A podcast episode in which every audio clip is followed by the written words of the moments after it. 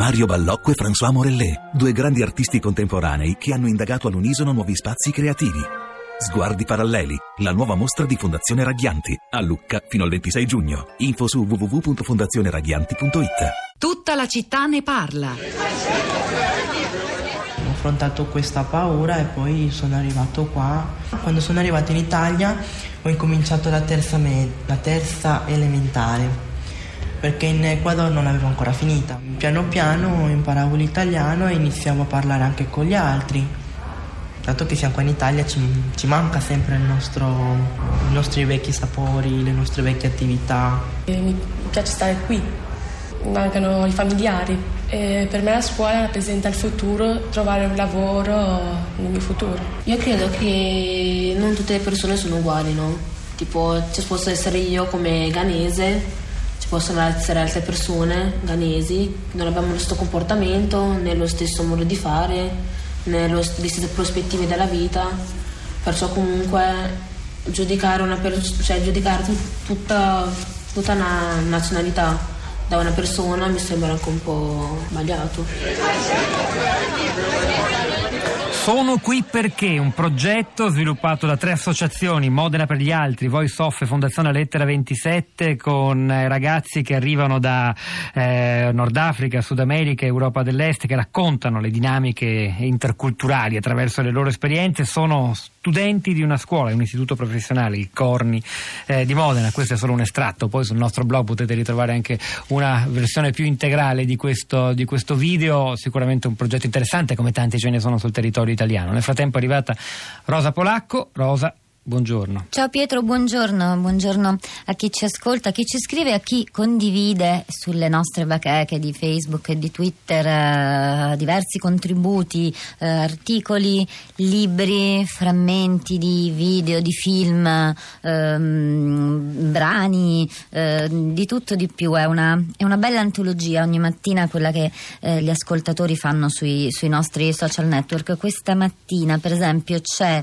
ehm, eh, Rock Rock che eh, posta un articolo di Anna Maria Riva da Micromega, la crisi dei rifugiati è crisi dell'Europa e anche dei suoi pensatori. E invece Vivi posta una canzone di Gianmaria Testa, il cantautore scomparso poco tempo fa, molto amato. Il brano che ci propone Vivi è Una barca scura e tra l'altro eh, è appena uscito il libro postumo di Gianmaria Testa per Einaudi da questa parte del mare, ha una prefazione di Henry De Luca, una specie di testamento intellettuale del eh, cantautore. Veniamo ai commenti. Francesca questa mattina aprendo Facebook scrive 200 dispersi in un naufragio al largo dell'Egitto, 6 morti, 21 dispersi e 108 superstiti nell'affondamento di un gommone nel canale di Sicilia.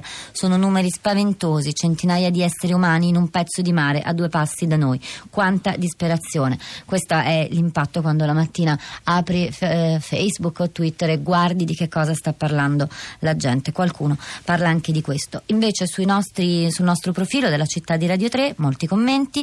Il primo mi sembra che sia quello di Stefano che scrive le migrazioni di massa non nascono dal desiderio di cambiare ambiente tipo turismo di massa, ma dalla necessità di sopravvivere. Ad esempio io avrei voglia di andarmene, ma finché non sarò costretto resterò qua. Bisognerebbe ricordare che la stessa cosa vale per tutti, nessuno lascia casa sua se non è costretto ed il bisogno economico è una costruzione forte quanto, tanto quanto scappare dalle guerre. Ricordate quanti sono stati i migranti italiani scappati in tutto il mondo per fuggire alla miseria e alla fame. Fra l'altro siamo noi, Stati Uniti ed Europa, che abbiamo creato le condizioni, debito, sfruttamento, interventi militari a sostegno di gruppi come Al-Qaeda e Daesh che hanno portato a fame e guerre. Ehm, il commento di Graziano Pietro ci riporta un paio d'ore fa quando questa mattina facevamo la riunione su, su questa puntata e ci chiedevamo aiutiamoli a casa loro. È una frase che, che- che diciamo, che ascoltiamo, che pensiamo ancora oggi, una frase che viene da- da- da- dal passato, che ha avuto segni boh, di destra, di sinistra, insomma lo dico così banalizzando, era quello che ci chiedevamo questa mattina, perché è qualcosa che, che cambia anche di significato. Graziano scrive, mi viene da sorridere, lo dico perché il mantra aiutiamoli a casa loro è cosa non esattamente attuale. Mi ricordo che fin da quando frequentavo le elementari questa era la frase più gettonata, quando si parlava di terzo mondo. Certo, Certo, alle elementari non potevo sapere che in realtà questo aiuto trattava di sfruttamento delle risorse di coloro che avremmo dovuto aiutare, anche perché spesso la mistificazione della storia non lo permetteva, come non lo permette in parte oggi. Mi viene pertanto ancora più da sorridere quando sento queste frasi da Gentiloni e da Renzi. Perché? Perché credo che gli aiuti, sotto qualsiasi forma, vengano erogati. Rischiamo un domani di ritrovarceli nei Panama Papers. Poca fiducia, direi, Pietro. Allora, ci sono tante associazioni, abbiamo parlato anche di cooperazione col vice ministro eh, Mario Gilo, che fanno cose, progetti spesso virtuosi per favorire l'integrazione, ma ci sono anche imprenditori. È la storia eh, di Andrea Panconesi, una storia davvero atipica sono disposto a versare lo 0,1% del fatturato per favorire l'integrazione nel nostro territorio. Volete sapere di che si tratta? La sua storia è integralmente sul nostro sito, sul nostro blog, la città di radio3.blog.rai.it. Un'altra storia, una storia piccola di un'associazione, credo ce la stia per raccontare il primo dei tre ascoltatori collegati stamani nella nostra piazza, Raul. Buongiorno, benvenuto Raul.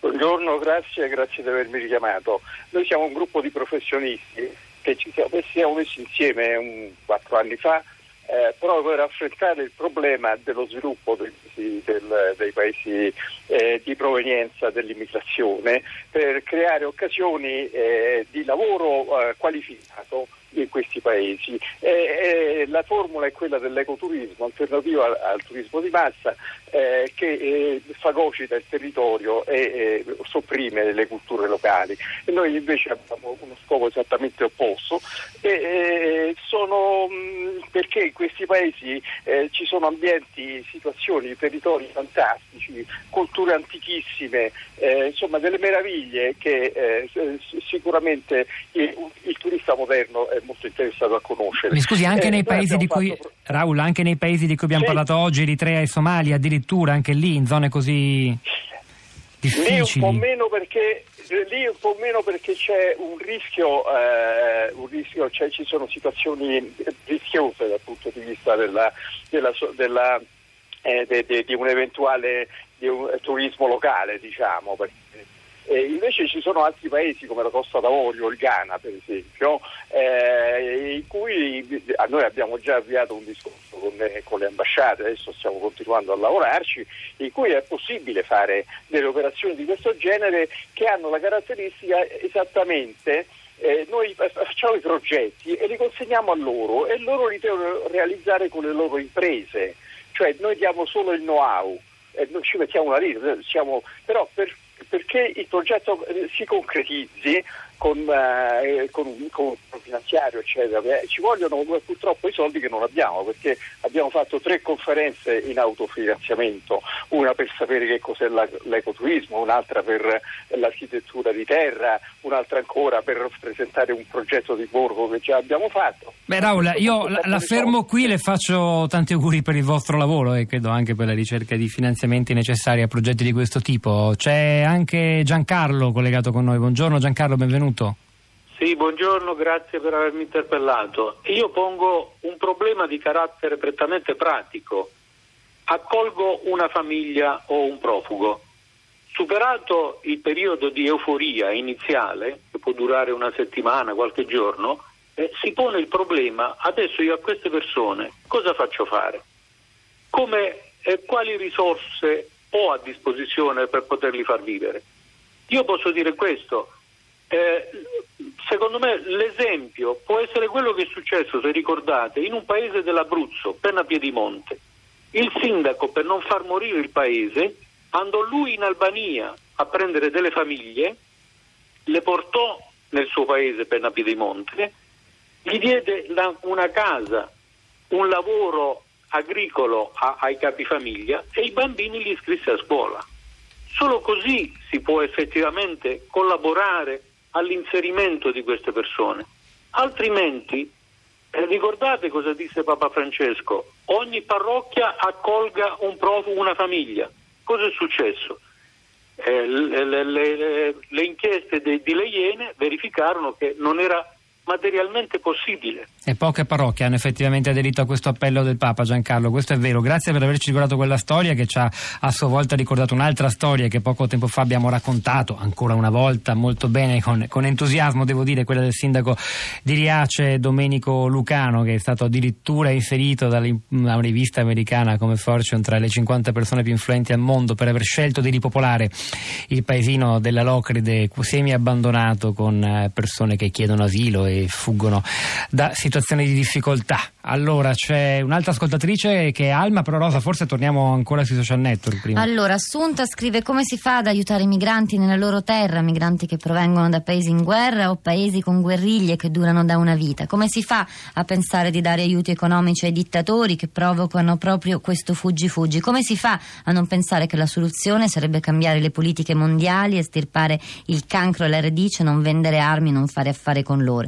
Dare aiuti ai dittatori perché gestiscano i loro popoli in questa situazione indigna ci fa capire che l'ultimo problema dei politici è proprio pensare a questa povera gente con umanità. Come si fa a non pensare ai migranti eventualmente per un futuro come forza lavoro giovane in un'Europa e in modo particolare in un'Italia invecchiata con problemi futuri di forza lavoro? Noi pensiamo a costruire robot per sostituirli alle persone, ma tutto questo è molto molto difficile da mandare giù. E ancora sulle condivisioni, l'hai già detto, molte le foto eh, che hanno vinto il Pulitzer sui migranti che girano in queste ore, in questi minuti su Facebook, anche qualche commento alla serata di ieri, la premiazione di Davide di Donatello, Gianca dice Perfetti sconosciuti, una commedia deliziosa, ma forse era più importante premiare Fuoco a Mare. Alma, buongiorno, benvenuta. Buongiorno. Davvero Grazie in breve ancora. se può. Brevissimo. Il mio è un quesito di tipo diciamo sociologico. Se questi giovani eh, che scappano dai, dai, paesi eh, appunto lasciano il loro paese, chi potrà mai governare il cambiamento di questi paesi, il cambiamento democratico, la, la presa in carico di una soluzione definitiva a questi problemi che abbiamo visto che sono, originano molto spesso da questioni dittatoriali. Allora questo è il quesito che eh, eh, noi europei dobbiamo veramente mettere al centro della questione la, la, la vicenda dei diritti eh, e appunto della crescita democratica. Alma, chiudiamo paese. con questa questione immensa aperta dal suo breve intervento, molto importante. Grazie davvero. Noi chiudiamo la diretta ma continuiamo a lavorare sulla città di radio3.blog.rai.it con materiali, documenti, cose da leggere. Andate a vedere e se volete anche commentate. C'era Massimiliano Capitolo oggi la parte tecnica, Piero Pugliese alla regia. A questi microfoni Pietro del Soldai Rosa Polacco, Cristina Faloci, Florinda Fiamma, la nostra curatrice Cristiana Castellotti. Lasciano la linea Radio Tremondo, ci risentiamo domattina alle 10.